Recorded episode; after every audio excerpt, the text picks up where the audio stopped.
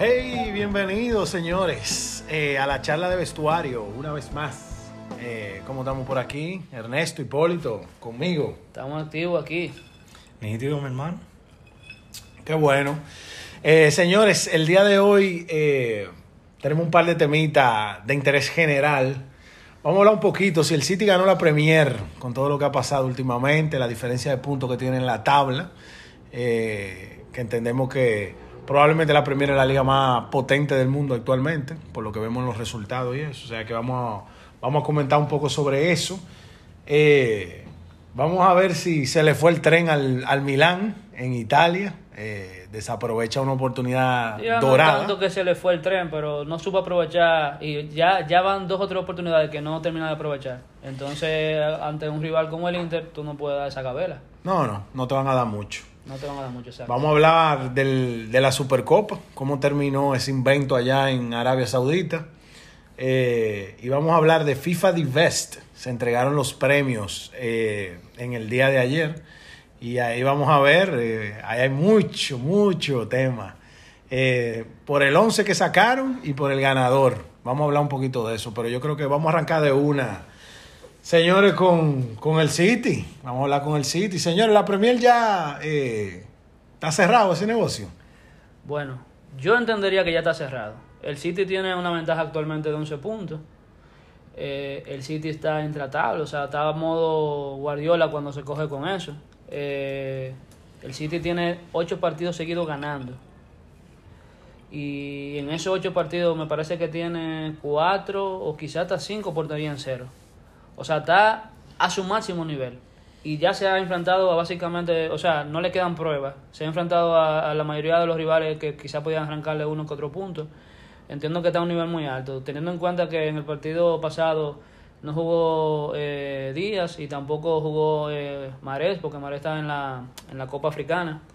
Eh, e igual sacaron un resultado súper importante contra uno de sus máximos perseguidores, un partido eh, muy eh, cerrado, o sea, 1 a 0, los porteros fueron protagonistas, pocas ocasiones, como son esos partidos de esos equipos tan fuertes, pero gracias a una genialidad de Sir Kevin De Bruyne.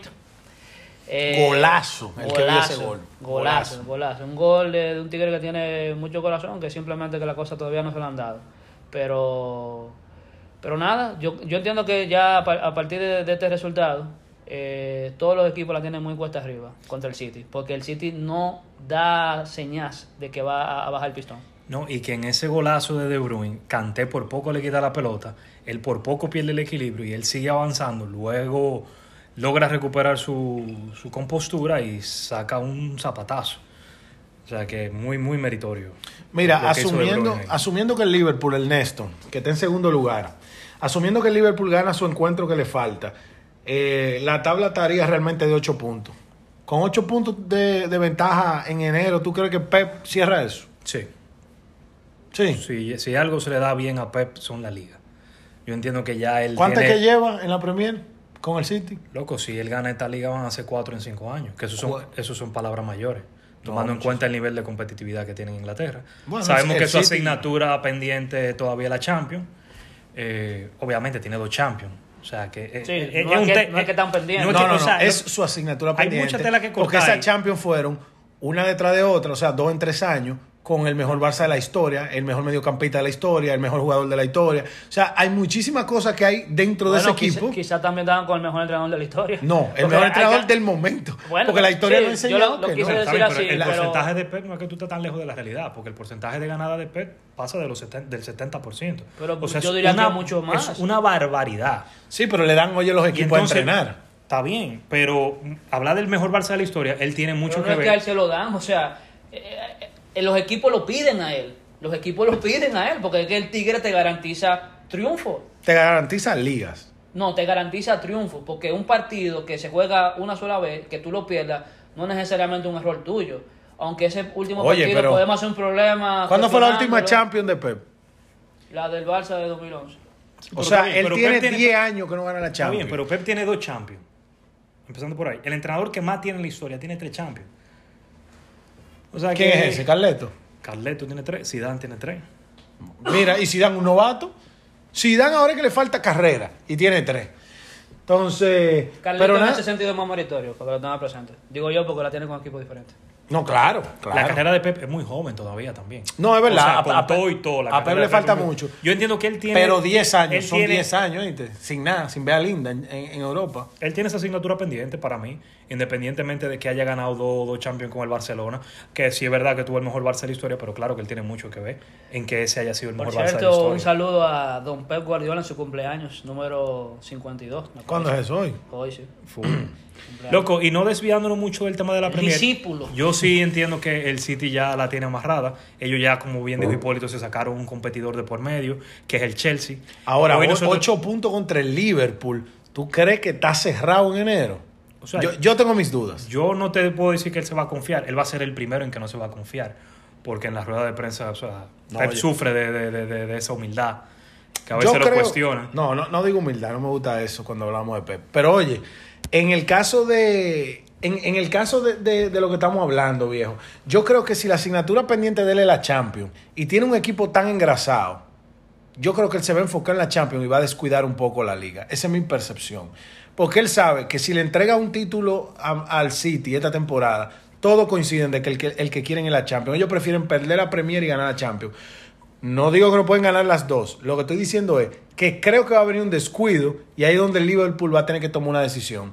O me voy all in a la Champions, que es más fácil, entre comillas, que ganar porque son menos partidos.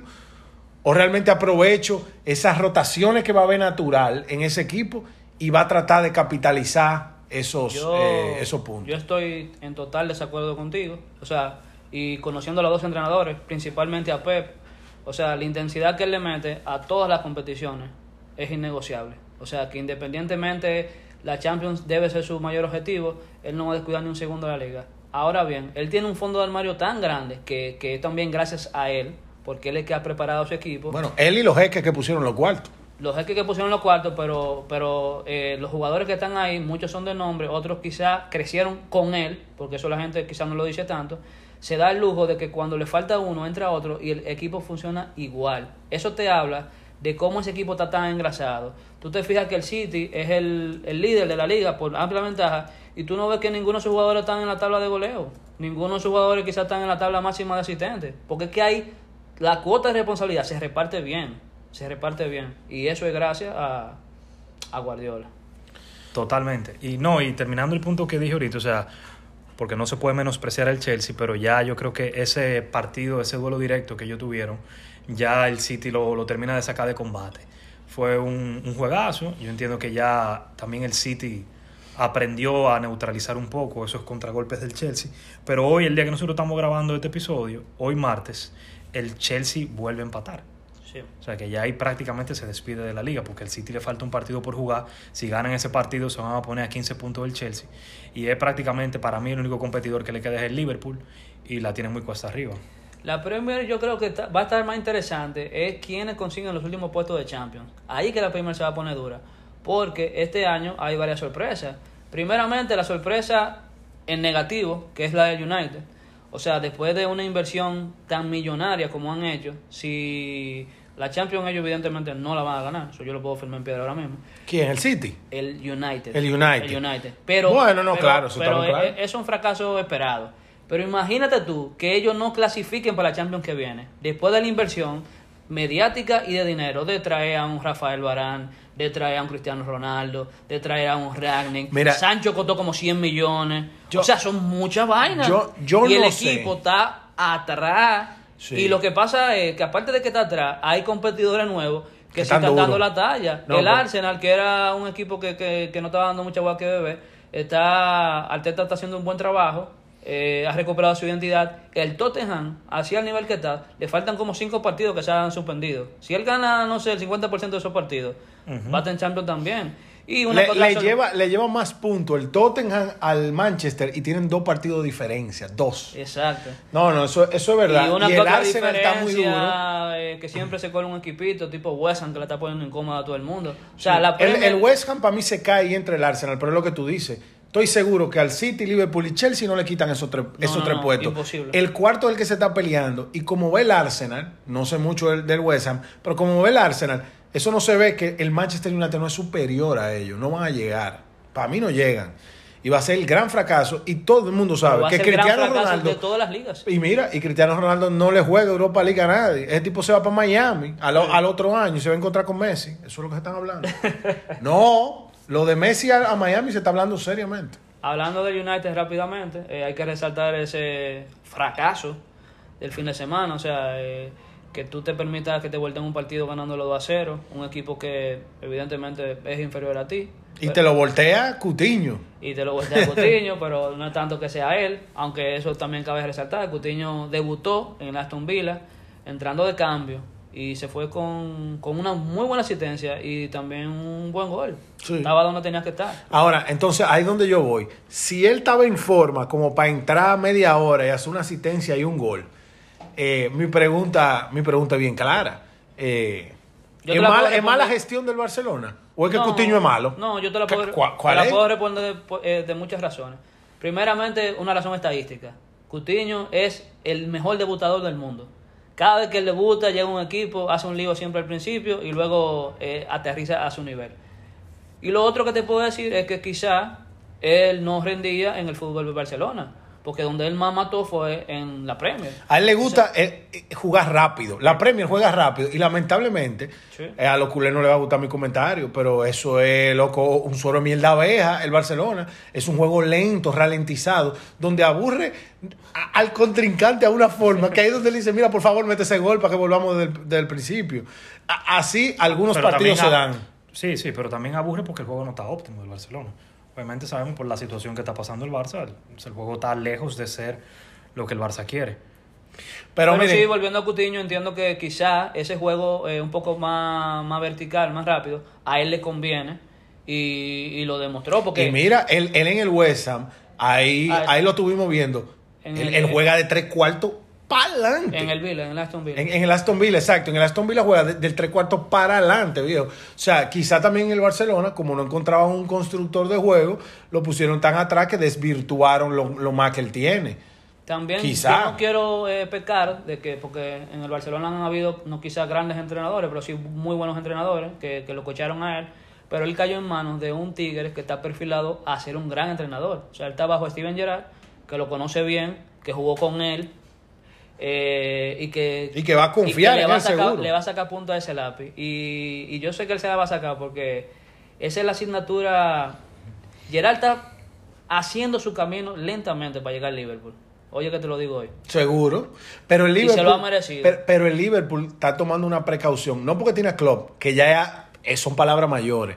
Pero no, no porque tiene pero Klopp. una cuestión de continuidad y de año Pero ahí es donde yo voy con un comentario que yo hice varios episodios atrás, cuando estábamos hablando mucho de Xavi, que yo decía, Xavi es un gran jugador, pero no es un gran entrenador, eh, porque no tiene experiencia, es básicamente. Ahora, Steven Gerrard, que viene, ya está jugando Premier, el entrenador de la Premier, eh, y antes de eso fue entrenador de la primera división de Escocia, mató. donde mató, ahí es donde voy. Pero todavía, míralo cómo él está pacientemente esperando su turno en el Liverpool, porque si le toca muy temprano se quema, se quema. Ahora, yo estoy seguro que cuando él llegue, él ha demostrado que él es un buen entrenador. Ahora, para tú entrenar a Liverpool, tú no puedes ser un buen entrenador. Tú tienes que ser de los top del mundo. Y él, ahí donde yo voy, yo creo que ambos lo están haciendo bien. Tanto el Liverpool como Gerard. Que ninguno todavía se han pedido. Eso es lo que yo veo bien. Que ahí es donde yo critiqué un poco el fichaje de Xavi, que aunque al final del día los resultados me han dado un poco la razón. Es la misma vaina con o sin Xavi, básicamente. Lo que ha cambiado poco, alguna cosita del juego, pero a nivel de resultado es la misma vaina casi. Y ya el neto me caerá arriba diciendo que lo que hay que ver más es fundamento y eso. Pero lo que digo yo con esto es que entiendo yo, así como está haciendo Gerard, que si Xavi hubiera tenido un poquito más de experiencia, quizá al menos su primera etapa, porque yo estoy seguro que si Xavi le va mal en esta y hay que salir de él en uno o dos años, te puedo asegurar que él va a tener una segunda etapa porque él es muy joven. Pero lo que te digo es que Gerard no se está quemando, como entiendo yo que Xavi se está quemando por haber llegado tan novato al Barça. Sí, pero eso es algo muy circunstancial. El Barça se vio, se, se está viendo en unos aprietos y realmente le agradecemos a él que, que tuvo el coraje de coger el equipo como estaba, cosa que quizás no todo el mundo lo hubiera hecho. Eso es otro programa, eso es otro programa. Pero eh, nada, eh, ese repasito de la Premier me gustó. Vamos, vamos a darle seguimiento bien, pero a esa parte de, de Champions de, de la Premier, que eso es lo que se va a seguir poniendo caliente. Oh, y, y no, la Champions en, en un mes estamos. La Champions le ha cogido con el 14 de febrero. Cuando tú quieras saber cuándo se reanuda la Champions, piensa en el día de San Valentín. Es así. Eh, Vamos a hablar eh, brevemente de algo interesante que pasó en Italia, eh, para nuestros fans de, de la liga italiana. El Milan está pecando de plumo. Coño, está usando la misma palabra de Michele contra él, viejo. Tengo que usarla, pero es Nuestro que está- querido amigo y co-host a veces. Bueno, ha- el, el Milan ha tenido oportunidad de, de- de empatar en la cima o de irse arriba varias veces esta temporada. Está contra un Inter que parece ser un equipo bastante sólido y aún así el Milan está haciendo su trabajo porque está, está dando la pelea, está yendo arriba. Pero lo que pasó este fin de semana, tú no te puedes dar el lujo de no aprovechar. Imperdonable. Eso es imperdonable. Y más aún tú ya sabiendo el, el resultado primero del, del Inter, que empató en un juegazo, fue 0 a 0, pero fue uno de los partidos más entretenidos de ver. O sea, muchísimas ocasiones de goles de, de los ambos lados. Todo el mundo sabe de la capacidad ofensiva que tiene el Atlanta. Los dos porteros se la lucieron ahí. Ese partido quedó 0 a 0. El Milan sí ganaba, se ponía líder del calcio. Pero mira, el, el Milan tiró pila de veces a portería. O sea, oportunidad hubo de sobra. El portero de- del Brescia es héroe del de la partido. Spezia, de la Spezia. Eh, el problema, parte de los problemas que pasaron fue el Milan falló un penal. Y no que falló un penal, el penal Teo lo tiró Teo Hernández. Hernández. ¿Cómo diablo tira Teo Hernández un penal? O sea, delantero, ¿verdad? Poniendo ahí- un defensa. ahí está eh, Lea, está Ibrahim Díaz, está el mismo Ibrahimovic. ¿Cómo? Claro. ¿Cómo que nadie, porque tiene que tirarle un lateral? Eso yo no Claro. no, no, no, le veo sentido. Y sí hubo una jugada muy polémica, No, pero- demasiado no, polémica. Tan polémica como que realmente. Eso, eso decantó el resultado. O sea, ahí claramente Sí, porque se armó el Milán esa se llevaba, contra- se llevaba el esa partido. contra rara que se armó después fue No, porque fue- los jugadores seguro estaban desconcertados. No, no, y, y todavía estaban peleando la decisión, básicamente. Eh, que para ilustrar al que sí no lo vio, básicamente hubo una falta en el borde del área, donde la siguiente jugada, No, la jugada continuó. exacto, o sea, el siguiente paso, El árbitro hizo lo que, lo que debía hacer. Pitó, bueno, no, O sea, es que- la ley no de la ventaja, la ley Sí, de la ventaja, la ley de la ventaja. la ley de la ventaja debe ser pitada. Vamos a terminar primero cómo terminó para que la gente entienda. Básicamente lo que sucedió fue, hubo un, un ataque rápido del Milán, donde en el borde del área grande hay una falta, pero justo previo a la falta hay un pase que llega a un jugador del Milán que de primera mete un golazo. Un golazo de primera. Brahim. Entonces, al final del día, el árbitro, desde que dan la falta, ni siquiera ve dónde el balón termina y pita. Entonces el gol no es válido. Pero te estoy hablando en cuestión de un segundo, un segundo y medio fue lo que sucedió luego de eso. Entonces los jugadores del Milán lo que dicen es, ¿cómo ley de la ventaja si tú no sabes dónde está el balón? La ley de la ventaja es cuando por algo del contrario tú pierdes el balón o pierdes la oportunidad. Pero el Milán no solamente tuvo la oportunidad, tuvo el gol después de eso. Y obviamente, dos minutos después, eso fue en el minuto 91, en el minuto 94 y medio le meten el gol para perder el partido. Entonces, la verdad es que ahí eh, la pregunta que hay que hacerse es, esto que vimos es un claro indicio de que el Milán no está preparado para asumir el liderato y ganar esta liga y se la va a dejar al Inter, porque yo lo que he visto en experiencia en la liga española es que cuando el Madrid desaprovechaba esas oportunidades, por más que brincaba y pataleaba, terminaba de segundo lugar. ¿No? Y, y calladito, el, el monstruo negro-blanco ya está a nueve puntos del Inter. La vieja señora. La vieja señora, ya está a nueve puntos, tal como nuestro corresponsal de Italia lo pronosticó. Está subiendo como la espuma, así que que se pongan la pila allá arriba los, los equipos de Milán. Así es. Ernesto, Supercopa. ¿Qué te pareció el invento? Es el segundo año, yo digo invento, pero este es el segundo año que se está haciendo eh, por, por ese lado oriental, por ahí. Entiendo yo que porque el patrocinio es bien fuerte y cualquiera coge esos chelitos. Pero ¿qué te pareció la Supercopa? Eh, los cuatro equipos que fueron, la final ya básicamente Atleti de Bilbao y Madrid, y obviamente el Madrid ahí, eh, el que nos sigue en redes lo vio, que básicamente el Madrid se la llevó y creo que un tanto cómodo, hubieron minuticos donde siempre hubo ahí un tira y jala, pero bastante cómodo el resultado. Sí, el Madrid hizo en ese partido lo que quiso, prácticamente comandado por Tony Kroos y Luka Modric, que no, no tenían forma de, de- de cómo pararlo el Atlético de Bilbao y, y nada, el resultado es el que es, merecido campeón el Real Madrid. Sí. Eh, bueno, Yo realmente vi un partido bien cómodo, eh, honestamente, así mismo, aunque tuvo sus pedazos, porque el Bilbao sabemos que es un equipo que es verdad que es muy raro verlo en el top de la tabla, pero un equipo de copa, porque un equipo que tiene cojones, hay que decir las cosas como son.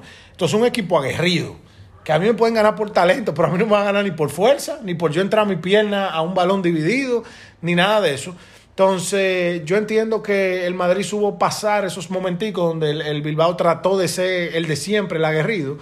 Pero la verdad es que, óyeme, cuando, cuando tú eres superior, las cosas empiezan a entrar y podemos empezar el tema de, de si el penal, si no el penal, que al final lo vieron dos, uno para cada lado, solo que uno sí lo metió y el otro no también. Sí, pero eso cabe la pena resaltarlo, no como excusa. O sea, el Madrid es claro ganador de ese partido y claro ganador de, de esa copa. O sea, se la paseó. Se paseó esa copa, yo no... Aunque el juego con el Barça fue bastante peleado. Sí, Hay que decirlo, fue, peleado. Fue tenso, pero yo, yo siendo fan del Barça, yo nunca me vi que yo podía ganar ese juego. O sea, yo estaba muy esperanzado, entendía que ese juego iba a quedar empate, que quizá en penal algo podía pasar. Yo estaba apostando a eso. Pero yo, ya eso no hay que hablarlo más, ya eso lo hablamos en el episodio pasado. Eh, pero en- con este partido del Bilbao, eh, yo conociendo a Marcelino y como juega el Bilbao, ellos evidentemente estaban esperando, primeramente, blanquear en, en el primer tiempo. Porque es que ese gol, el Madrid es experto en esa vaina. Es- eso, ese, ese minuto del 40 al 45, ahí es que tú tienes que apretar más contra el Madrid. Porque el Madrid busca la forma siempre de no irse en blanco en, en ese primer tiempo. Y después de ahí, mi hermano, es difícil voltear un juego al Madrid. O casi imposible. Entonces, ese gol de, de programó al Bilbao completo. ¿Qué pasa? La jugada del penal fue antes de eso. Eh, pero como tú bien dices, después hubo otra del otro lado. eh, y ahí como que cero mata cero. Cero mata cero. Eh, hay que aplaudir, yo entiendo que, que un jugador que no, no, no hemos mencionado, pero que es muy importante y que fue muy importante en la Supercopa, fue Rodrigo. Eh, Rodrigo hizo, un, en los minutos que tuvo contra el Barça, hizo un, buen partido y Angelotti confió en él en la final, lo puso y bueno, fue una genialidad de él que, que decantó a, a, a Modric. Sí, sí, él, él da el, el- gran paso, pero ya el talento de Modri, obviamente. Pero tú sabes que me está gustando mucho esa rivalidad interna, digamos que esa competitividad eh, amistosa de Asensio Rodrigo. Ha hecho mejores a los dos. Porque los dos, como no tienen la titularidad asegurada, están peleando cada uno ellos. Cada vez que entra, ellos saben que ese es su chance de demostrar que el otro no tiene derecho a la titularidad indiscutible. Porque los dos son titulares. Solo que generalmente uno en uno, otro en otro. Uno en uno. Asensio se lesionó en esta vuelta, pero entiendo tu punto. No, e igual en el primer juego contra el Barcelona, a Carleto le preguntaron en la rueda de prensa y él lo que dijo fue, mi única duda es si pongo a Rodrigo Asensio. Pero era básicamente porque tienen esa riñita entre uno y otro. Que también entiendo que se va a empezar a dar entre Carvajal y Lucas Vázquez. Carvajal jugó contra el Barça, eh, fue bastante criticado, inclusive en el episodio pasado hablamos mucho de eso, y aunque creo que nadie lo eligió como el peor del Madrid, siempre tuvo la conversación. Eh, Lucas Vázquez tuvo un partido súper serio. Sí, pero Súper serio. no estoy de acuerdo contigo porque la única razón por la que Carvajal no jugó era porque tenía COVID. O sea, Carvajal iba a jugar ese partido sí o sí en la final. Pero le convino al Madrid. Vázquez es un parche de, cual- de cualquier posición que haya en el Madrid. Lo ponen de extremo, lo ponen en medio campo y lo ponen de lateral. Punto. Ese es el pecado de Angelotti. Quizá es porque o no confía en sus jugadores o no tiene el talento que él crea necesario para eh, poder rotar como debe. Tiene, tiene una flor de verdad porque los jugadores están rindiendo, no, no dan signo de que se estén apagando, todo lo contrario, cada vez rinden Pero más. ¿por qué en el Madrid todo es flor? ¿Eh? Puede ser buena gestión, Flores- papá. Espérate, pero qué, pero qué buena gestión en el sentido de que explota a jugadores que tienen 36 años y 35 años. Mira, Eso honestamente, no, no pero es se que, le está dando. Pero no es que lo, explo- lo explota, va- lo va a dar cuando el jugador deje de, de estar disponible para jugar. Pero realmente, hasta que eso no suceda, la gestión ha sido buena. Hay dos o tres jugadores que sí están olvidados. eh, pero Mira, hay dos porque, mira que no. por qué yo creo tanto en los entrenadores. Y yo estoy contigo en cuanto a lo de la gestión. Y esto es una especulación de parte mía. Si Zidane hubiese seguido al mando del Real Madrid de temporada, yo creo que en cuanto a juego no estuviera moviendo el Real Madrid que estamos viendo ahora. Ni el Vinicius que estamos viendo ahora. Ni el Vinicius que estamos viendo ahora. Entonces eso ¿Hazard tuviera titular? muy, muy meritorio por parte de, de Ancelotti. No, Por total. lo menos lo, como juega el Madrid esta temporada. Total. Ahora que tú mencionas Ancelotti, yo traía un dato de Pep que tenía aquí. eh, y déjame tirarlo, porque coño, el dato, en verdad. Oye, yo no suelo darle bombo a Pep, pero voy a dar uno aquí. Pep en su carrera como entrenador de primera división tiene 12 años siendo entrenador de primera división. ha ganado en esos 12 años nueve ligas. Ese es el dato. No, no traigo más. Ese es el dato. Y las otras tres segundos lugar, ¿verdad? Y una Eh, tercera. una tercera, que fue la de Muriño, cuando ya la psicología lo mató. Él quedó tercero en una liga, Pep. Ah, no, eso fue la. Sí, esa Ah, fue eso fue la City. City, Eso fue el el City, sí, sí. Pero sí, exacto. Loco, pero 9 de 12 es alarmante. No, una salvajada. Es alarmante. Una. Entonces hay que decir las cosas como 38 son. partidos. Igual yo lo que espero es que Ancelotti continúe con su con el trayecto que, que Pep eh, más o menos tiene.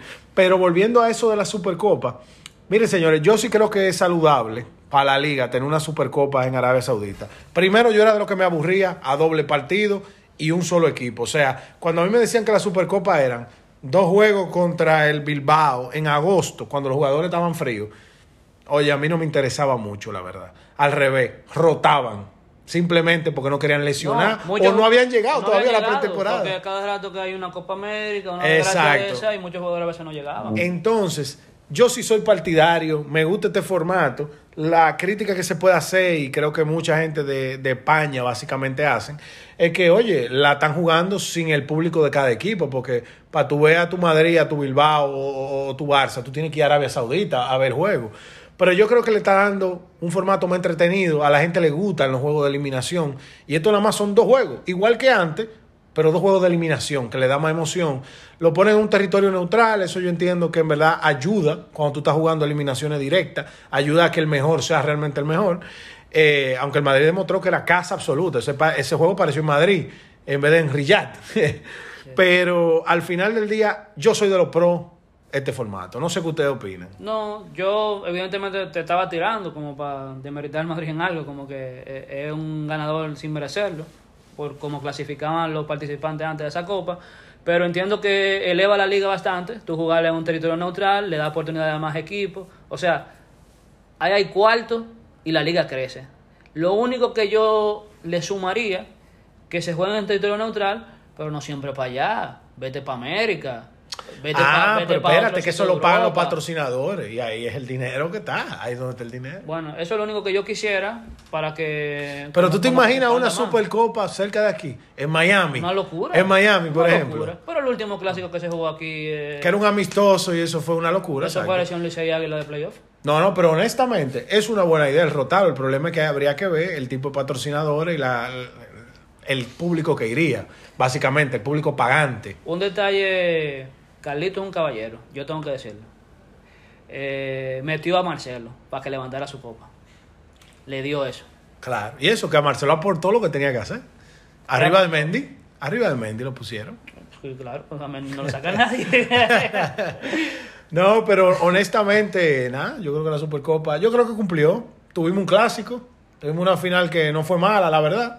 No, y el juego de Atlético y Bilbao, o sea, Atlético de Madrid, Atlético Bilbao, fue un buen juego. O sea, No, fue una remontada. Fue una remontada. Sí, fue un juegazo. Y el Atlético, por más bien o mal que lo quieran ver, las estrellas están ahí, o sea que... eso- Mira, yo creo que la. Liga Española lo está haciendo bien. Eh, porque este año es el primero que estamos jugando la Copa del Rey a un partido y eso le ha dado más emoción. Este formato tiene dos años. Yo creo que ellos ya vieron lo que funcionaba en otros países, que le estaban comiendo también los caramelitos. Yo creo que están aprendiendo. No, y también no podemos dejar pasar el, el tema en alto. Siempre, siempre hablamos de Modric, de Cross. Pero yo creo que una figura muy importante, que también fue figura en la final, fue Thibaut Courtois. O sea, Wow. Thibaut Courtois está poniendo literalmente su candidatura ¿Quién a es mejor-? ¿El mejor portero del mundo? el que para muchos es el mejor portero del mundo. No, el yo que- me incluyo. El que es el mejor me portero del mundo. No hay... Sí, pero yo- sabes que nosotros, tipo- nosotros sufrimos también de, de ser un poco biased. Porque como la liga que vemos hay- española, ¿tú entiendes? hay que no ser- estamos viendo los paradones que puede estar haciendo el del City, Hay el que del ser- Bayern. No, vamos a hablar un ¿Tú chin de eso ahora al final en FIFA. Pero te digo lo que pasa con, con Courtois, que es también eh, porque él se merece el mérito. Aparte del nivel que uno lo está viendo, de, de los equipos top, o sea, háblame de Liverpool, Ya yo Chelsea, sé por dónde va el City, eh, el que tú quieras mencionar. Al Madrid es el equipo que más le llegan. Ellos o sea, él es el que de verdad salva los muebles del equipo. Y ahí es que el, el- el portero coge valor. No solamente por, por salvar las la que te llegan, es que él salva mucho. Sí, No, es verdad, eso es cierto. El, el portero del City juega muy cómodo. Sí, Bastante Co- cómodo. como Bastante yo cómodo. siempre dije que Víctor Valdés, Él tiene que eso- construir juego de atrás. Prácticamente ese es su trabajo. Una cápsula de historia aquí. El que vio el Barça de hace 15 o 20 años atrás. El portero era Víctor Valdés, que llegó a la selección, nunca le quitó el título a Casilla, pero el que ganaba el trofeo Zamora Siempre. era Víctor Valdés. Pero era porque realmente le intervenía menos. O sea, la defensa era tan sólida del medio campo que casi no había oportunidades rivales. Ahora, Casilla siempre fue el titular porque el Casilla era la estrella de casi todos los partidos del Madrid en ese momento. Lo fue. Bueno, señores, eh, el temita de la semana, FIFA Best. Eh, también, aparte de The Best, hay un FIFA Pro 11, que es el, el- el que eligen, eh, digamos que entre votaciones eh, de, de sindicatos de jugadores y entrenadores. El premio de FIFA The Best lo eligen eh, los jugadores y los entrenadores. No todos. Tiene que ser que capitán, que entrenador de de aquí. selecciones. y yo no sé qué exacto. Y entrenadores de selecciones. Exacto. Entonces, eh, hay muchas cosas polémicas, señores, aquí. Vamos a empezar por lo más importante, Como- Lewandowski. Como el otro premio. Claro, vamos a empezar por lo más importante, Lewandowski. Lewandowski gana este premio porque el sindicato de jugadores vota que Lewandowski es el mejor. Entonces ahí viene mi pregunta. ¿Qué tiene más mérito? ¿Que los jugadores reconozcan a sus peers, en este caso a Lewandowski? ¿O que las votaciones del balón de oro, que siempre han sido criticadas por el, como la prensa aquí, allí, hace y deshace, eh, ¿qué tiene más mérito? ¿Ganar el balón de oro o el FIFA Divesa ahora mismo? Es básicamente yo eso. entiendo Pero no por la Yo tengo historia. una compara- por- yo tengo por una comparativa perfecta. Para mí el balón de oro son los Oscars y el de Best son los Golden De Globes. Golden Glove. Exacto. Esa es mi forma de verlo.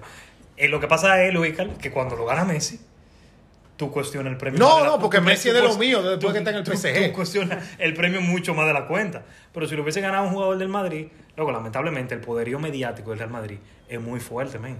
Pero entonces- es muy fucker. pero Y entonces- va- y, vamos, y vamos a llegar a ese punto con. Pero la pregunta, con, Ernesto- Con, Sa- con Salah. Pero la Loco, pregunta es, para ti, el, el balón de oro por la historia, yo lo que estoy tratando es de, de narrow down, de encasillar un poco el que hoy, este año, el año pasado, tiene más mérito. ¿Y por qué hago la pregunta? El balón de oro fue muy desprestigiado en algunas ocasiones y desde que se saltó un año fue más desprestigiado todavía porque no tomó la decisión dura que FIFA Divers sí continuó y sí la tomó. Entonces ahí es donde yo voy, que, tiene más mérito. Que unos periodistas reconozcan quién es el mejor, que ojo, no tengo nada en contra de los periodistas, pero la fórmula de la votación del balón de oro es diferente a la de FIFA Divers. Y aquí desde que llega FIFA Divers reconocen a Lewandowski y entiendo que yo no evito la- el primer comentario negativo de que se lo hayan dado a Lewandowski. Cuando en contrario, cuando le dieron el balón de oro a Messi hace dos meses, sí hubo una división clara. Lo que pasa es que pero una cosa, perdón. Tú también estás especulando, porque si Messi no lo ganaba, ¿tú crees que el mundo se iba a quedar callado?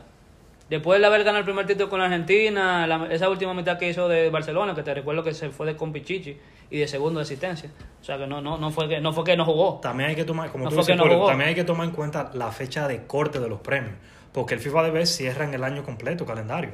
Y evidentemente cuando cierra el Balón de Oro, que me parece que en agosto o septiembre, vienen unos meses que, que Lewandowski le saca la milla a Messi. Sobre todo estos últimos tres meses, Messi no, prácticamente no ha jugado con el PSG. No, y en el año y cuando ha jugado no metió goles. Y en el año completo cuando O sea, los números. Según tú lo pintas, evidentemente el peso de decisión de quizás gente de fútbol pesaría más que la de periodistas, pero por ejemplo, te doy el mejor ejemplo que lo acabamos de ver.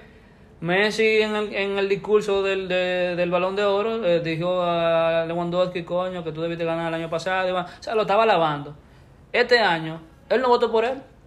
Eso es un gran punto. Entonces, te, te- te estoy hablando de que quizá el jugador más mediático del mundo no votó por quien debió, de- debería ser como la, la mejor opción. Él tenía tres para votar. Él, no- él no lo votó en ninguno Si de los tres. A Lewandowski. Si vamos a imparcialidad. Porque Entonces, si eso no, lo hace Lucha, no, si pero eso vamos sí a es que- no, pero- que el entrenador, que, que, que el capitán de Honduras no va a hacer una loquera también. Loco, hay Sí, más pero imparcialidad, carita, hay más imparcialidad en, lo- en la votación del Balón de Oro que en la de Best, a mi entender. Porque en la Claro. son lo- los mismos jugadores que votan y por ejemplo Messi votó a Neymar como A sus primero. amigos. Porque él no quería votar. Fácil votaba hasta Suárez Él vez. no quería votar a un jugador que le pudiera quitar el premio. ¿Tú entiendes? Como por es más, ejemplo no votó a Suárez. Porque como tú no explicaste ahorita, Luis, Gal, hay una lista preseleccionada hay de opciones. 23 preseleccionados. Pero eso, eso yo creo que sí desprestigia el premio. Porque ahí vivimos barrabasada. Sí, sí. En cuanto a gente que estaban nominando, principalmente en la línea en, en, en la saga. Los defensas que nominaron, ustedes deberían investigar eso bien. Es, eso da risa. Eso Incluyendo da risa. a Dani Alves, para que ustedes sepan, de que mejor defensa del año, cuando habían seis defensas nada más nominados. no, ya yo olvidaron. Pero es exacto, ese no es el punto. Pero les recomendamos que lo googleen. Señores, el mejor coach del año, Don Thomas Tuchel. El neto que habla mucho de entrenadores, yo quiero ver su opinión. Yo. Ah, perdón, tú adelante. Lo veo rápido. Yo nada más no. doy dos opciones. Para mí es Mancini o, o, o el Tuchel. Cualquiera de los dos hubieran sido buenas opciones. Entiendo yo. Por lo de Italia, sí. Bueno, lo de Italia, como tú lo mencionas, fue Una la Eurocopa. Una Eurocopa. Un, No, equipo que no veía linda de hace tiempo. Que, Es correcto. y un equipo que hasta cambió por, por mucho trayecto el modo normal de su juego. O sea, ¿Qué partido es más difícil ganar, la Eurocopa o una Champions? La Eurocopa 30 mil veces. Pero no, no, no diga porque cada cuatro años, viejo. O sea, la dificultad del trofeo. ¿no? No, la, la Eurocopa 30 mil veces. Es que gestionar para mí, un gestionador de selección siempre va a tener más mérito que uno de un equipo. Porque O sea, juegan menos juntos también. Exactamente, nada más por eso. Ok. Eh, pero Thomas Tuchel, el mérito que tiene es que coge un equipo a mitad de año. Ese parece un seleccionador, porque le tocó un equipo que él no había entrenado. No, te digo, yo y dije, lo yo convirtió dije en campeón de Europa. los dos lo doy válido. Incluso yo no te puedo decir uno, uno mejor. Yo te dije cuál yo quizá valoro más, pero de verdad es que lo que hizo Tuchel es demasiado meritorio. Claro. Y con un equipo que no estaba cerca de ser... No, No, no, era candidato para nada. Eso es verdad. Era, no te voy a decir un descarte, pero era casi un descarte. El neto. No, yo estoy muy en la línea de Hipólito, literal. O sea, o Tuchel o el entrenador del, de Italia. Y en este caso yo me decanto por Tuchel. Yo creo que lo que le hizo, o sea, como tú dijiste, tomar el equipo a mitad de temporada, el bloque tan defensivo que armó, loco. El neto, otra pregunta. ¿Fue un error del PSG salir de Tuchel? Loco, sí. Lo llevó a una final de Champions y el año que lo votan con un equipo en enero y la gana. o sea, eh, de verdad, ahí es donde yo voy con, con las locuras que pasan en el fútbol. O sea, se requieren unos resultados tan inmediatos. eh, y de la primera de cambio, o sea, es, que- es que no están evaluando el todo. No, pero... Por ejemplo, ellos también, el PSG, cuando votó a Ancelotti, eso fue un error garrafal. Es verdad que tenía dos años, creo que yéndose como en octavo de final. No recuerdo bien ser de uno de ellos, pero fue contra el Barcelona. Cuando el Barcelona estaba engrasado, cuando la máquina estaba engrasada. Y no la pierde ni por gol, la pierde por empate y por gol de visita. O sea que estamos hablando de cosas donde tú no puedes tomar decisiones tan a lo loco sin saber lo que está pasando detrás. Porque también el fútbol y más estas competiciones que tienen bombos y sorteos. Óyeme, a mí que no me digan lo contrario. Hay un factor de suerte que también hay que jugarlo ahí. Entonces el entrenador no tiene nada que ver con la suerte. Es verdad que hay que fajarse con quien te toca, pero hay que poner en su justa medida, evaluar en su justa medida, Lo que pasa es que eh, el discurso de, de, de Tuchel en ese equipo estaba un poco desgastado. Quizás su idea de juego no es la ideal para ese tipo de jugadores y en el Chelsea encaja más. Es tanto al nivel que el Chelsea ha hecho cambios esta temporada y el equipo está peor con los cambios. O sea, estaba mejor como estaba con, con el equipo quizás más incompleto la temporada pasada. Entonces, algo así parecía con Tuchel. Yo no digo que quizás no fue lo más acertado sacarlo. Evidentemente ganó la Champions el otro equipo pero el PSG llegó a semifinal. O sea, no, no fue que le fue mal. Y él perdió una final, que no es algo para nada meritorio. Entonces, no, pero esa final la pierde. Esa fue la final que se lesionó Neymar. Loco, Neymar, no me hable de Neymar, loco. No pero, me hable de Neymar. pero Neymar es el, el- el- Bueno, después de Mbappé, porque ya le, le quitó, ¿verdad? Eh, pero Neymar era el jugador llamado a ser el MVP de esa serie, el que tenía que cargarse al, al PSG en ese pero momento. ya Era para él. mí es un jugador indiferente porque tiene seis años magando. Ya Neymar, ya, ya eso pasó. Ya Neymar pasó. Lo nominaron al FIFA The Best. Eh, por eso mismo, lo que estamos hablando, que eso es una galla loquera.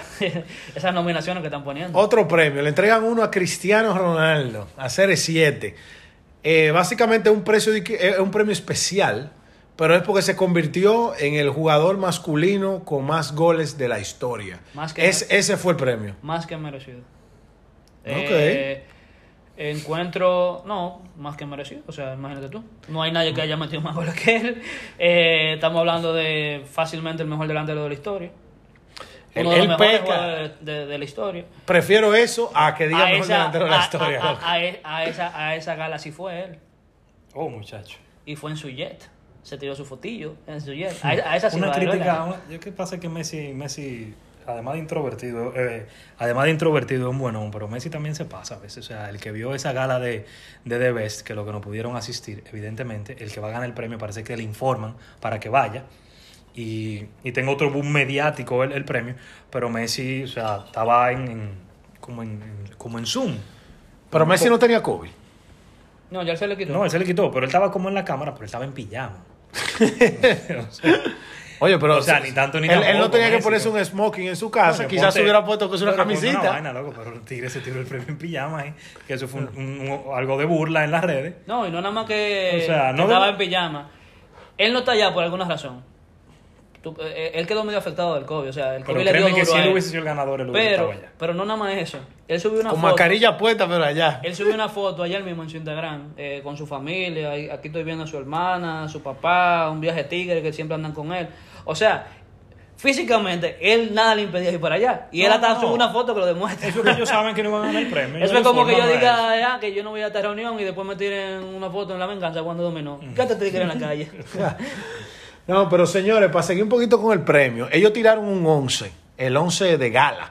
Eso también es un 11, ellos preseleccionan 23 jugadores como si fuera una plantilla y por votos, un portero, tres defensas, tres medios y tres delanteros. Y luego el onceavo jugador el jugador que más votos en general, puede ser hasta un portero, el que más votos generó luego de esos 10, independientemente. Y lo ponen en la categoría que quepa. El portero, Gianluigi Donnarumma. Yo creo que ahí no hay mucha duda. Eh, quizá el momento de Courtois ahora, y desde que entró en el PSG, el Donnarumma, que no tuvo la titularidad asegurada, quizá ahí generó algo de dudas. No, aún no la tiene. Eh, pero lo que pasa es que, aparte de la Eurocopa que hizo Donnarumma, que, que fue el mejor jugador de la Eurocopa, no, no nada más el mejor portero, eh, gran parte del progreso del Milan, que incluso llega a la Champions eh, que, y que busca es por Donnarumma. O sea que esa, esa parte está incuestionable, la, la de que él fuera el mejor portero o el seleccionado ahí. Mi problema, como dijimos ahorita, es esa misma vaina, la preselección que ellos hacen y la gente que te obligan a elegir. Por ejemplo, los defensores que estaban disponibles, ¿cuáles eran, flaco? Pero vamos a terminar los porteros. Los porteros nada más pusieron a Alison Becker, Donnarumma y Eduard Mendy, el del Chelsea. Pero se olvidaron de Courtois. Que Courtois tiene más de un año siendo lo que es hoy. Sí, lo tiene. Pero Courtois arrancó fuerte este año. Fue. No, No, y en la Eurocopa él- tuvo una gran Eurocopa con Bélgica. no, y- él, y él, termi- él terminó bien la temporada en España, pero él no la empezaba bien todavía. Él, él Ahí arrancó tú, como en ahí tú sí, ahí tú pudieras discutir. Pero cuando- Pero Alison Becker, ¿qué hacía ahí? Es la pregunta que tú te No, tienes nada, que hacer. nada. Courtois tiene más mérito que Becker en el último 12 meses. Te digo, ¿a quién yo pongo? En vez de Becker, al Dibu Martínez de Argentina. A eso yo lo meto ahí. Que acaparó muchas Y, luces. y ya estamos hablando gallo lo que era. No, no estoy hablando no, de vaya lo que era, estoy de acuerdo pero estoy hablando de, de alguien que tiene mérito. Primeramente, el que está ahí tiene que ganar algo. Porque Mendy, no te voy a decir que él de mal uso tiene, pero coño, ganó una Champions. Y es un- y es No, un- y espérate, es un gran portero. el, tercer- el tercero es un relleno. Ahí la El- el conversación está en tercero es un Donnarumma relleno. y Mendy. Exacto. Vamos a suponer, yo te compro el discurso de Courtois, Para el quitando a año Alisson que viene. Becker. Exacto, Alison Becker. No, no. El año que viene Courtois tiene que estar ahí, fácil ganarlo. No, y fácil ganar. Pero hay que ver, ¿tú entiendes? Hay que ver. Hay que ver, Si porque con- si se descalabra ahora en octavo de final de la Champions. Pero no hay por qué descalabrarse. Digo, viene mundial. Esto va a ser un año complicado en cuanto a premios. Es un un año, año, un Sí, año, un y, año el mundial, no. y el mundial va a contar. No, es que en diciembre. Para mí, lo que pasa es que el mundial es lo que van a dar todos los premios ya y se acabó. Bueno, sí, es verdad. Pero señores, en defensa, que decía Hipólito, la defensa seleccionada en FIFA The Best, vamos a ver cuál fue, eh, que la tenía aquí mismo, no sé por qué. Ah, mírala aquí. La defensa seleccionada fueron tres: David Alaba, Leonardo Bonucci y Rubén Díaz. Entonces, en los que estaban eh, seleccion- Disponibles.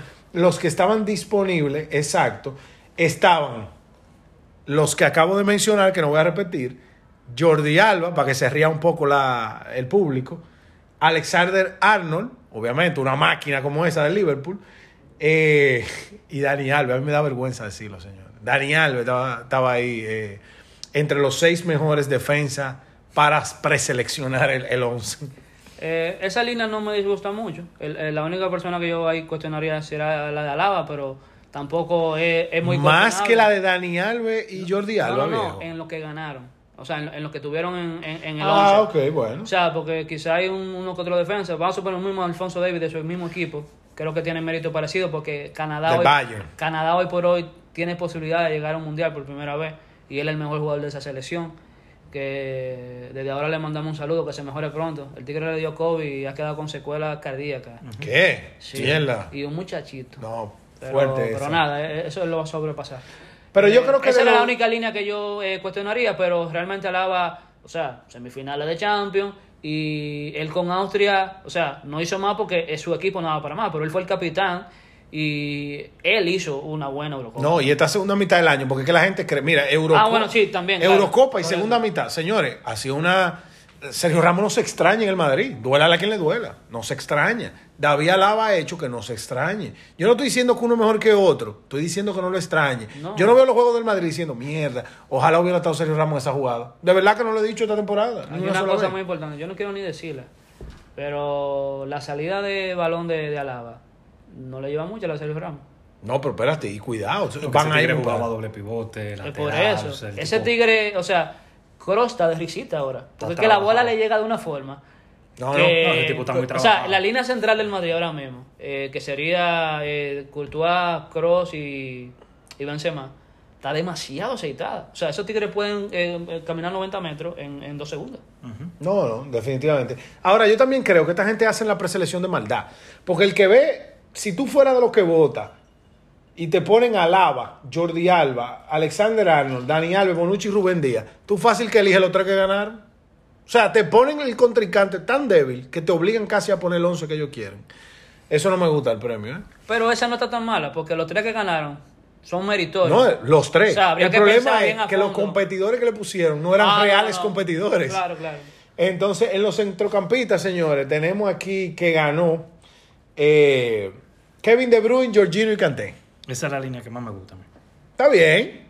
Tú Sí. no puedes decirle que no. A un Jorginho que ganó todo. Ahí lo- a un Kanté que es Kanté. Ahí y a un que- Kevin De Bruyne que también es Kevin De Bruyne. Ahí lo, lo que ganaron está bien, pero lo que está mal, como volvemos a lo diste lo de la Fu- defensa, fueron fueron, los que nominaron. los preseleccionados. Porque, los preseleccionados. Porque si tú, men- si tú pones jugadores de un calibre quizá de Modric, que Señores, pusieron de preseleccionado, aparte de ellos, a Busquets. A, me, da, me da demasiada risa esto, viejo. Bruno Fernández y a Frankie de Jong. Esos fueron los tres contrincantes de los tres que yo acabo de mencionar que ganaron. No, por Dios. Por Dios, El, exacto. el hecho que Cross no esté ahí es, una... O sea, Cross fue el mejor jugador del Madrid la temporada pasada. Correcto, Y, correcto. y esta temporada no, no quizá es el mejor, porque duró dos meses lesionado al principio. No, y Pero porque desde que Modric entró ha al estado equipo- con- con- frotando No, la pero lámpara desde también. que entró al equipo, eh, por lo menos el jugador en forma del Madrid es Kroos, Sí. para mí. Entonces, señores, los delanteros, básicamente lo que ganaron fueron Haaland, Lewandowski, Messi y Ronaldo. Entiendo que Ronaldo ganó más por, porque fue el, de más votos luego de los 10. Eh, aquí lo único que me extraña un poco, obviamente, de, esos eh, delanteros que ganan, Mbappé hace falta, señores. Mbappé hace falta. Yo quitara a Messi y pusiera Mbappé. Yo quitara a Messi, no. Perdón, espérate, me estoy enfocando en tres, en tres delanteros. Yo quitara a Messi y a Ronaldo. Yo creo que la delantera de este año es Lewandowski, Haaland y Es Mbappé. una locura. No, para mí no. Yo quitara a Ronaldo y pusiera a Mbappé. E- Eso sería. O sea, Mbappé, campeón de Nation, semifinal de Champions, Mbappé siendo Mbappé, que tiene un rating de No, no, pero yo, yo diciendo, teniendo una alineación normal, donde tú no puedes alinear a cuatro delanteros. Los tres delanteros que yo elegiría fueran Lewandowski, No, Haaland y pero, Mbappé. pero que son año. 11. Tiene que meter los cuatro. No, yo hubiera metido Porque otra no, cosa. esto no es una elección para jugar contra Marte. Esto es la alineación en cuanto a votos. Pero honestamente sabemos que Ronaldo tiene un bagaje de voto muy amplio atrás. Y creo que eso lo llevó ahí. Haaland, Lewandowski y Messi. A mí lo que me, me empieza a extrañar un poco es que Haaland ahora tiene más votos y más galones que Mbappé. Bueno, en calidad de goles es cada 102 minutos que el Tigre mete. 102 minutos. Hay un gol.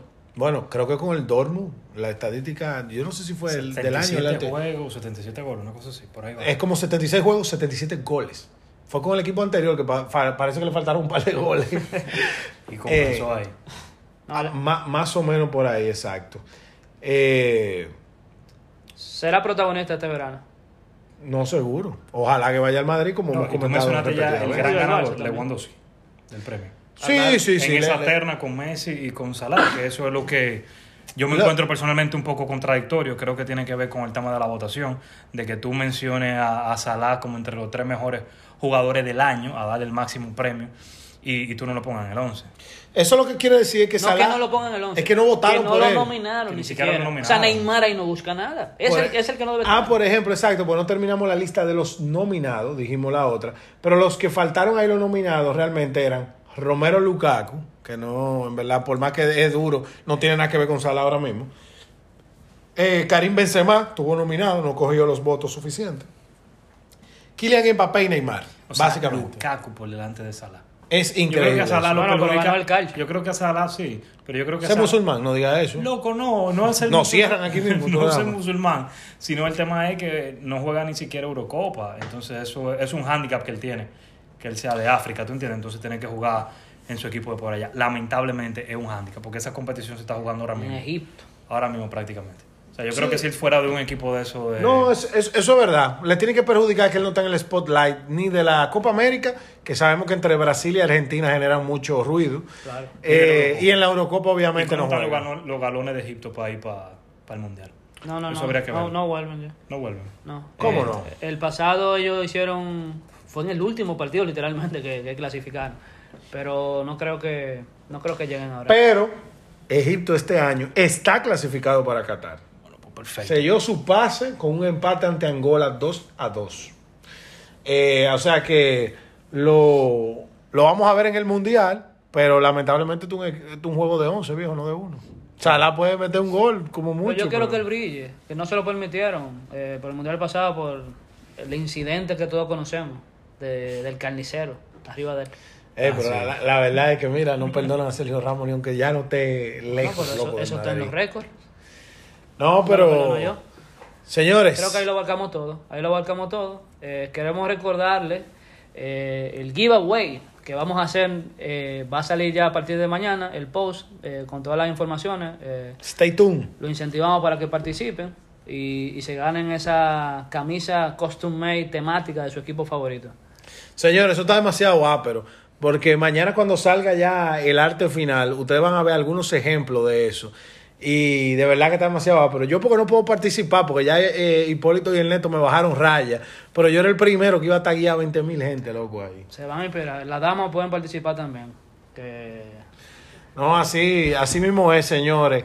Eh, recuerden siempre seguirnos en las redes sociales. Estamos más activos, señores, hasta en Twitter. Ahí tiramos un par de tweets, un par de encuestas. Estamos activos en Twitter, arroba vestuario charla. Estamos en Instagram. arroba la charla de vestuario. Y tenemos nuestro canalcito de YouTube. La charla de vestuario. Así mismo, así que, señores. La charla de vestuario podcast. Porque no sale si ponen la mano. Ah, tiene que poner podcast. Tiene que poner podcast. Sí, y no solamente poner podcast, denle a la campanita, señores, Sí, ahí sí, inscríbanse, denle en follow, denle a la campanita para cuando salgan los videos nuevos, eh, estén ahí. Y nada, señores, hasta la próxima semana. Muchas gracias por quedarse aquí con nosotros. Hasta la Eh, próxima. Le pedimos también que, que nos comenten de, de cosas que quisiera que abundemos, eh, que analicemos. Denos cualquier tipo de recomendación que ustedes quieran, que este programa de ustedes. Yo lo que quiero saber es si el público está igual que ustedes dos, que para ellos el City ya cerró con un Liverpool oliendo sangre No, y teniendo... Un, un poll mañana, pero yo entiendo que, que eso va a ser un 100%. Anoten en la décima, Guardiola. Oye, Eso es yo, yo lo que quiero es que se enfoque en la Champions para que pierdan semifinal y el Liverpool le robe la No cartera. y la no, si tú supieras que este año No lo quiere. lo quiero. Lo quiere contra el Madrid. Es que yo nunca le voy a tener miedo a mis rivales, solo que yo creo que en esa eliminatoria Luis, Si- Zidane no tuvo Eso acertado. apió, men. No, no tuvo acertado. Ahora, te digo una cosa. Que se lo traiga Carleto. Yo se lo chugo. No lo quiero ahora, ni lo quiero después. Pero en la semifinal, pues bueno. Y si en una final mucho mejor. A un partido no me gana. Me encantaría ver a, Como decían por ahí, tú sabes. Militao parando a, a Mahrez. Mira, te, te voy a dar una frase ya para terminar el capítulo, que tenemos minutos despidiéndonos. El Madrid no juega finales, las gana. Básicamente es eso. Ojalá yo encontrármelo en la final. Bueno, que que- Ahí sí no tengo miedo. Lo que hay que tumbarlo antes, entonces. Ah. que no llegue. Bueno, señores, chao. Hasta la próxima.